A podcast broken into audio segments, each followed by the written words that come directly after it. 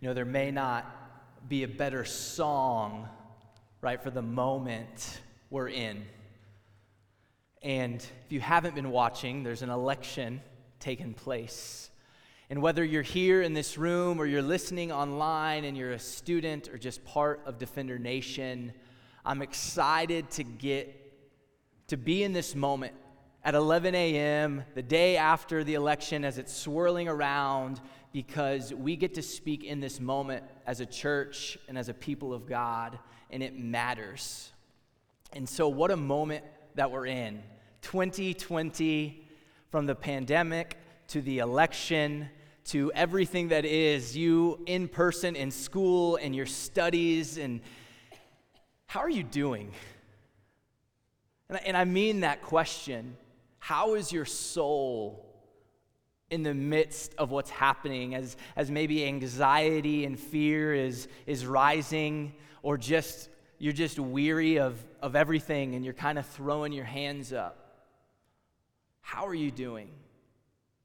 As we think about the results that are coming in as we speak and that will be coming in over the next few days what will your response to those results be Will you be destroyed and crushed? Will you be overjoyed and excited? Or maybe just a little apathetic, just thankful that it's over because we're just weary of it all. I think no matter what our response is, joyful or sorrowful or, apathetic, I think it's fairly telling what story, what vision for the future shapes and drives us most? And that's the question that I want to ask us this morning. Is what vision for the future shapes and drives you most? What vision for the future shapes and drives you most? Because right now, in this moment, we're being sold certain visions for the future. No matter what side you, are, you are on. That's what campaign slogans are right? To restore the soul of America or to keep America great again. That's what talking po- points are on either side. They're a vision, a particular vision for the future. As I was preparing this message, I, ac- I actually got a text from, I don't know if you've been getting political mail, political texts encouraging you to vote, encouraging you to be a part of this process. But on Monday, I get this text and it said, Sam, it was encouraging me to vote. This is the last chance to protect your future. Go and vote. And I was like, yeah, as if whoever is in the Oval Office defines my future. Yes, it's helpful. Yes, it's important. Yes, we should engage, but my future is defined, and so is yours. The future vision of the church is Revelation chapter 4 and 5 that we read this morning, where every tribe and every tongue and every nation will worship the living God. But we're being sold particular visions of the future. And it's not simply during an election, it's in our daily lives.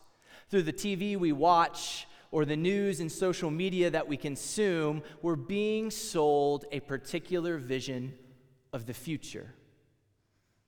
Here's how Kalle uh, puts it in her book Culture Jam, she writes this Dreams, or you can say the word vision, dreams by definition are supposed to be unique and imaginative.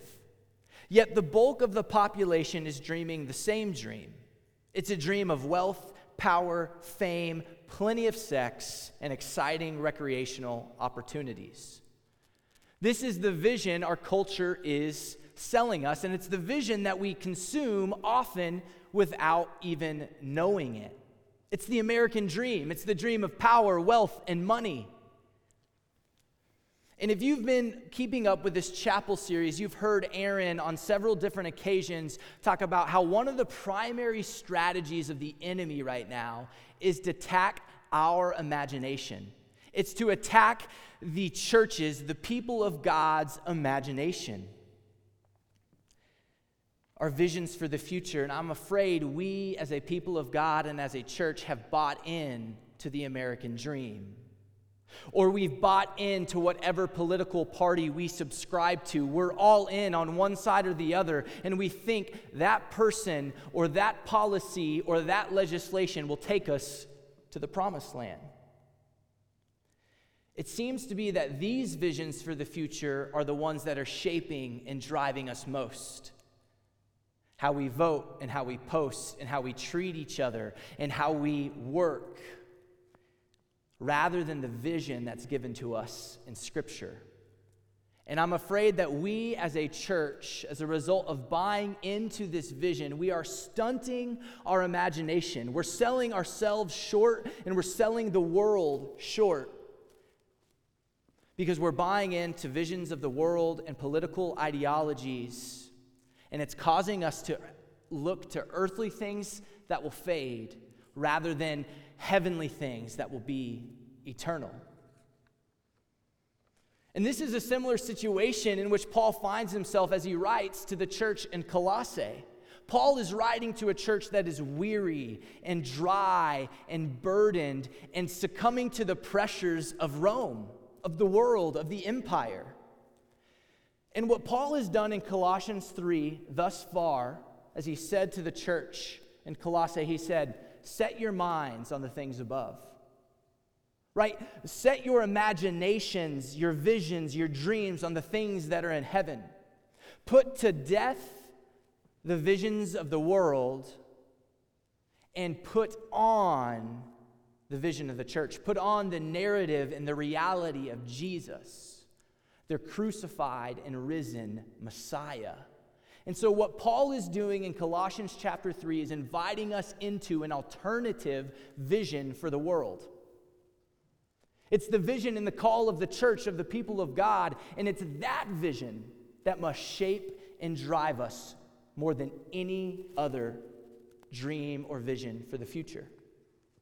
And here's what the vision is it's Colossians chapter 3, verses 12 to 14.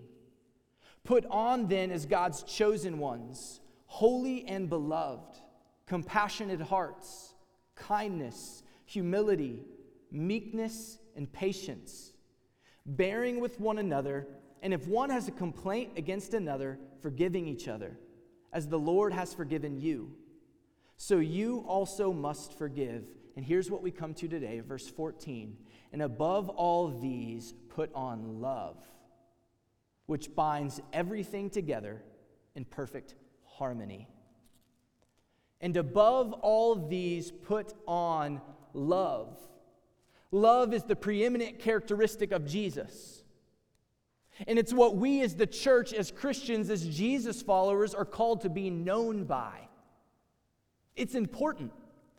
We can think about Jesus when he was asked, What is the greatest commandment? And his response was to love the Lord your God with all your heart, with all your soul, with all your mind, and with all your strength. And the second is like it to love your neighbor as yourself. Paul in Romans chapter 13, he says, You know what? Every commandment God has ever given, know how it can be summed up? By love. He writes this He says, You shall love your neighbor as yourself. Love does no wrong to a neighbor. Therefore, love is the fulfilling of the law. To love God and to love people are the most important commandments. Love is the law summed up, it's the law summarized. In, in this text in Romans 13, verse 10, it says, Love does no wrong to a neighbor. Who's your neighbor? Everybody. Christians and non Christians, every race and every ethnicity, every socioeconomic background, every sexual orientation, our neighbor is everybody always, and love does no wrong to any of them. So, if love is so important, if it's the preeminent characteristic of Jesus and the church, what is it? What is love? Well, love is not, I can tell you that first, sentimentality. Love is not a feeling that we have inside or butterflies when you see a, you know, good-looking guy or a pretty girl, right? It's, it's, it's not a feeling, but it is a choice. Right? I don't, I, if I'm being honest, I don't always feel like loving my wife or loving my kids. And you're like, what? But I don't know, daylight savings time. Was anyone excited to get an extra hour of sleep on Sunday? Yeah, you raise your hand, but you know what that means for, for parents of small children? It means that your kids get up at 5 a.m. because they think it's 6 a.m. And this week, oh man, Sunday, my boys wake up, it's like 5:15 a.m. and they are playing and they're ready to go. And I, I roll over and I think, I don't want to be a father right now. I, I don't want to, lo- I want to lock them in their room, I want to keep them there, but I get up and I play cars with them and I make them breakfast and we have fun. I didn't want to, but I chose to do it. Right? I don't always feel like loving the weird guy that lives down the street from me. Just to clarify, I don't I probably have a weird guy that lives down the street from me, but I don't know him, but I'm just kind of talking about the proverbial weird guy that's always in our life. Right? You know that guy? Right? We, we, we don't always feel like loving him or her, but we're called to do so, to put it on, to choose to love them. But here's what love is love is putting on flesh. Here's how a couple of commentators talk about love in their commentary on Colossians. They write this Love cannot remain an abstract idea, it must take on flesh in the embodied life of the Christian community in particular places and at particular times. Love puts on flesh to real people at real times. Love is the embodiment of all the characteristics that we've been unpacking this semester. It's the embodiment of compassion and of kindness and of humility and of patience and of forgiveness.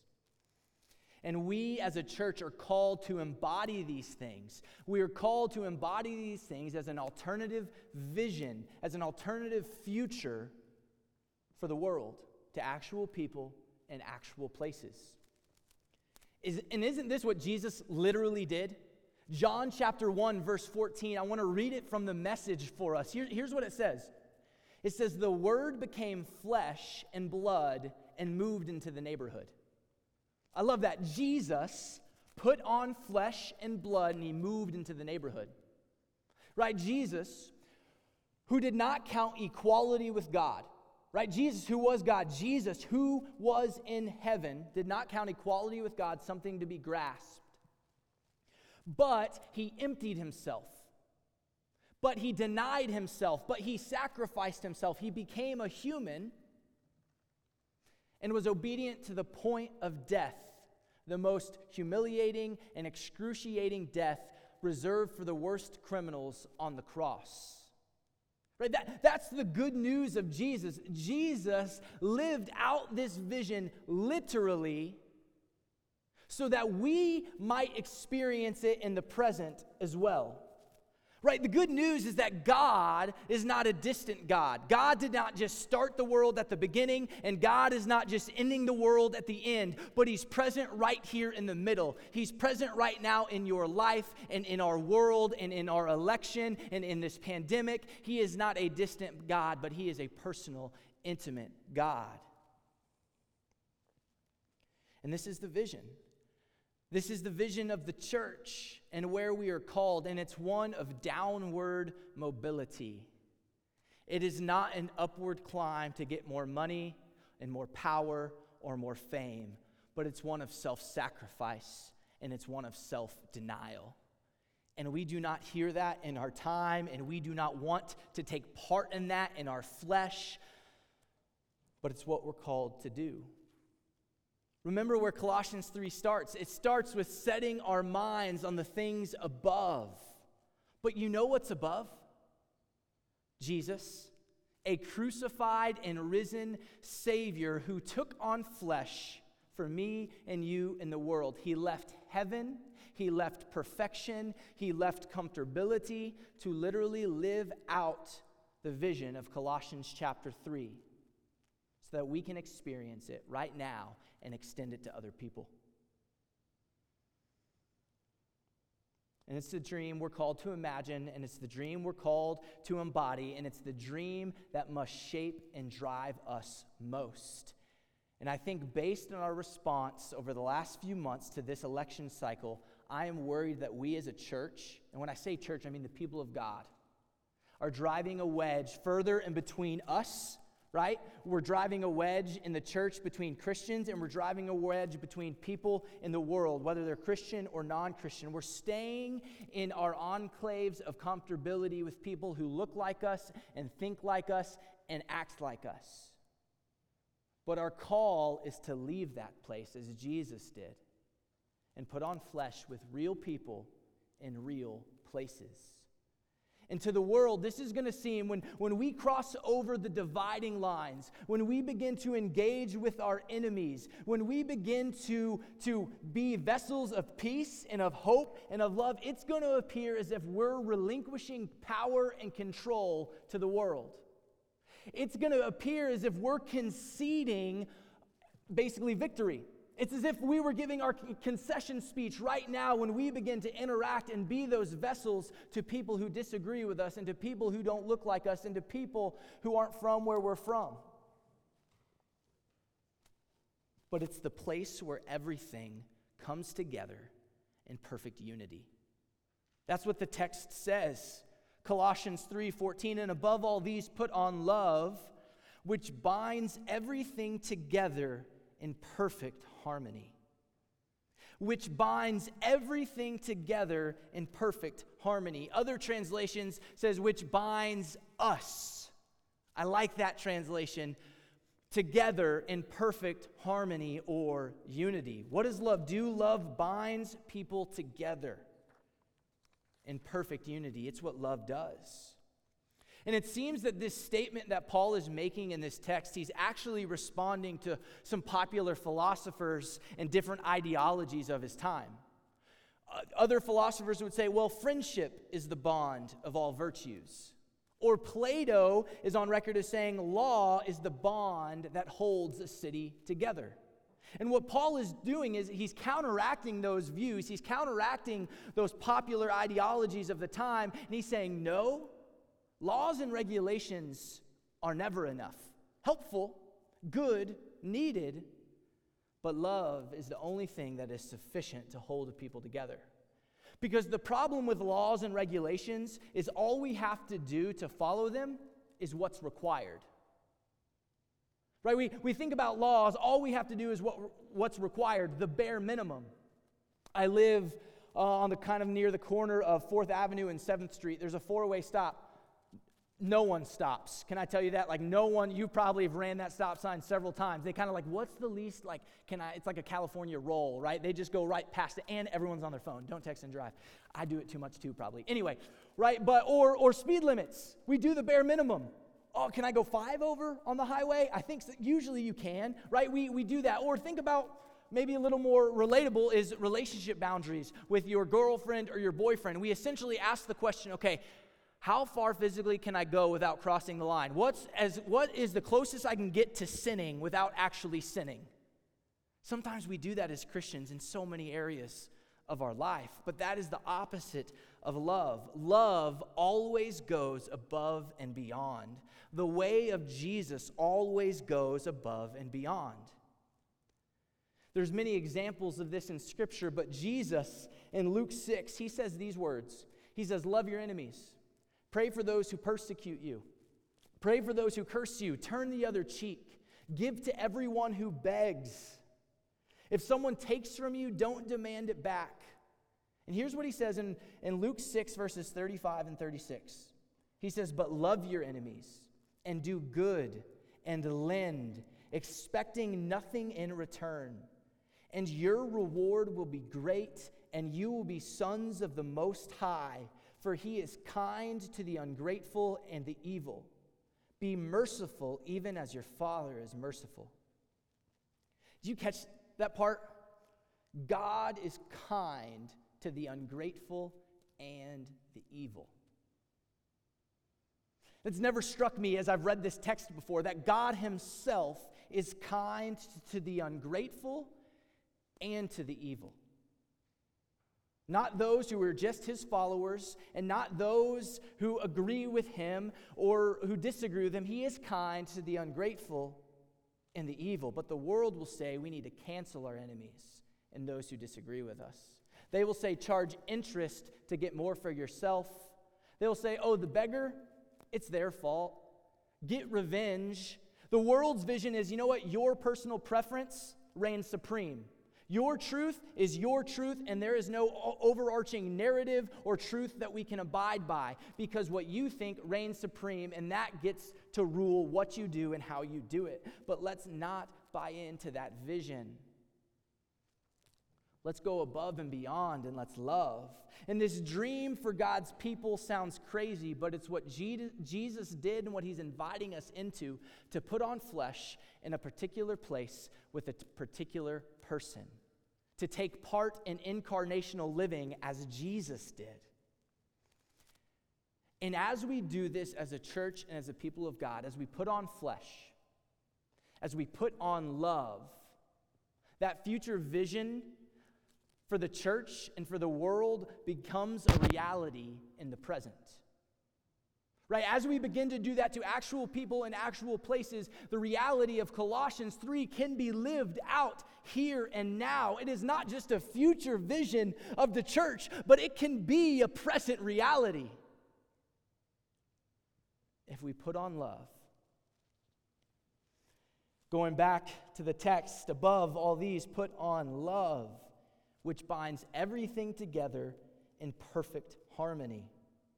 This word binds can also be translated sinews or joints. Paul uses this same word in Colossians 2, verse 19, and he translates it joints and ligaments, right? It's, it's the things that basically hold our body together. And the point of it is that love is the thing that joins, love is the thing that binds, and love is the thing that puts back together. It is not a president or his agenda or her agenda. It is not a slogan or a law or a legislation, although those things matter, and let's take part in those things. But it is love that sets the world right. It is love that puts the world and the church back together. And if I can be honest for a second with one of my own wrestlings, over the last few months, and particularly over the last few weeks, I've begun to ask myself if the church can recover. Can we, as a people of God, recover from the words that have been spoken, the hurt that has been caused, the judgment that has been cast? Can we recover from the burden and the weariness of it all, from the pandemic and from the election and from just studies in normal life? Can we recover? Because I've asked myself, I said, not only can we recover as a church, but I wonder if the church's public witness to the world will be permanently damaged, will be permanently hindered based on the way we've treated each other. And if you haven't asked yourself that question, I really I encourage you to reflect on it. Will your Will the churches, will the people of God's public witness to the world be permanently damaged and hindered based on the way we have treated one another in the world? Can we recover? I, I, think about the coming months because even if we find out the election tomorrow or the next day or today or whenever, the next hundred days or so are going to be filled with court battles and, and Supreme Court decisions, and there is going to be words flying all over the place. The, the fear and the anxiety and, and what you're feeling doesn't all of a sudden go away. And I wonder how will we respond in the next 90 days, in the next three months? Can we recover? Will people ever trust the church again? But then I'm reminded that God has revived his people before. I'm reminded throughout Scripture that God has renewed his people before. And I'm reminded that he's put his people back together and he's given them fresh dreams and he's given them fresh visions. I couldn't help but reading this te- text and then thinking about Ezekiel chapter 37. It's a familiar text. The prophet Ezekiel is, is taken to a valley where there's a lot of bones. And the reason I think about this is because the word sinews and joints are found in this text as well. But Ezekiel is taken to a valley and it says it is full of bones. And, and it says, And he led me around among them, and behold, there were very many on the surface of the valley and behold, they were very, very dry. God took them to this place, and Ezekiel saw dry bones. And the thing about dry bones, what that means is they used to have life. right? The flesh has fallen off. They've been taken apart. That means they are very, very dry. They have decayed. A person, a body, a community has decayed to the point of dry bones. Maybe that's how you feel this morning, just dry and weary. I think it might be the state of our church as a people of God that we're just dry but then what takes place is, is God says, Ezekiel, go speak the word of the Lord to these bones. Go and prophesy to these bones. And here's what it says Behold, I will cause breath to enter you, and you shall live. And I will lay sinews upon you, and will cause flesh to come upon you, and cover you with skin, and put breath in you, and you shall live, and you shall know that I am the Lord. So God says, My people are not dead, they are not dry, but He puts flesh on the bones, and He joins them together, and He breathes His breath in them and they come alive. And I think the way this will take place in our moment in history, in our church, and on our campus is by the way that we love each other is by the way that we treat each other. Because I believe when we choose to put on love, there is a breath of God that is breathed into individuals, and there is a breath of God that is breathed into communities, and there is a breath of God that is breathed into the structures of our world. When we choose to love one another, there is a refreshing and a reviving and a renewing that takes place. When we choose to love dry bones are revived. And when we choose to love, burdens are lifted. And when we choose to love, weariness turns into refreshment. And when we choose to love, chains are broken. When we choose to love, structures are set right. When we choose to love, we are released from the vision of the world and the burden that it brings and we are set free to embody the vision of Jesus in complete joy and delight. When we choose to lay down our right to ourself and choose to love, that's power. And it's that vision that will shape people's hearts and drive people to Jesus. It's a vision people will want to be a part of. And so, can the church recover? Yes as we love each other. I'll close with this as the worship band can come back up. Recently, before the election, a pastor, Andy Stanley, wrote an article in Time magazine. And here's, here's what he wrote. Here's what I want to leave you with this morning. He says this Your political candidate will win or lose based on how American citizens vote on a Tuesday in November. But the church wins or loses, the community wins or loses, and in some way, our nation wins or loses based on how Christians love each other. That's why Jesus said we must not allow anything or anyone to divide us. As we consider candidates and policies, there is one question Christians must not neglect in their decision making What does love require of us? What does love require of you? Well, it requires to put on flesh in a real place with a real person and to go above and beyond. And so today, my very practical application to you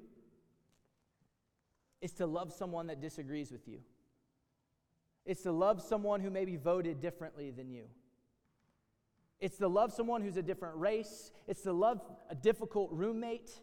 It is to love anybody and everybody. It is to love a real person in a real place and to embody compassion and kindness and humility and gentleness and patience and forgiveness and love. And as we do that, as we allow that vision of the future to shape and drive us, we will see God breathe life into our dry bones and into our dry church and into our dry world. And we will begin to see people who are revived and renewed and reconciled and set free. And so, God, may we be a people who loves. May we be a people who embodies your vision, not the vision of the world. Will you put somebody in our life today for us to love? For us to choose love very practically and literally, God, every person listening and in this place, will you put someone in our life today to love? And may we begin to see how you restore and put back together in perfect unity. You are good. In Jesus' name, amen.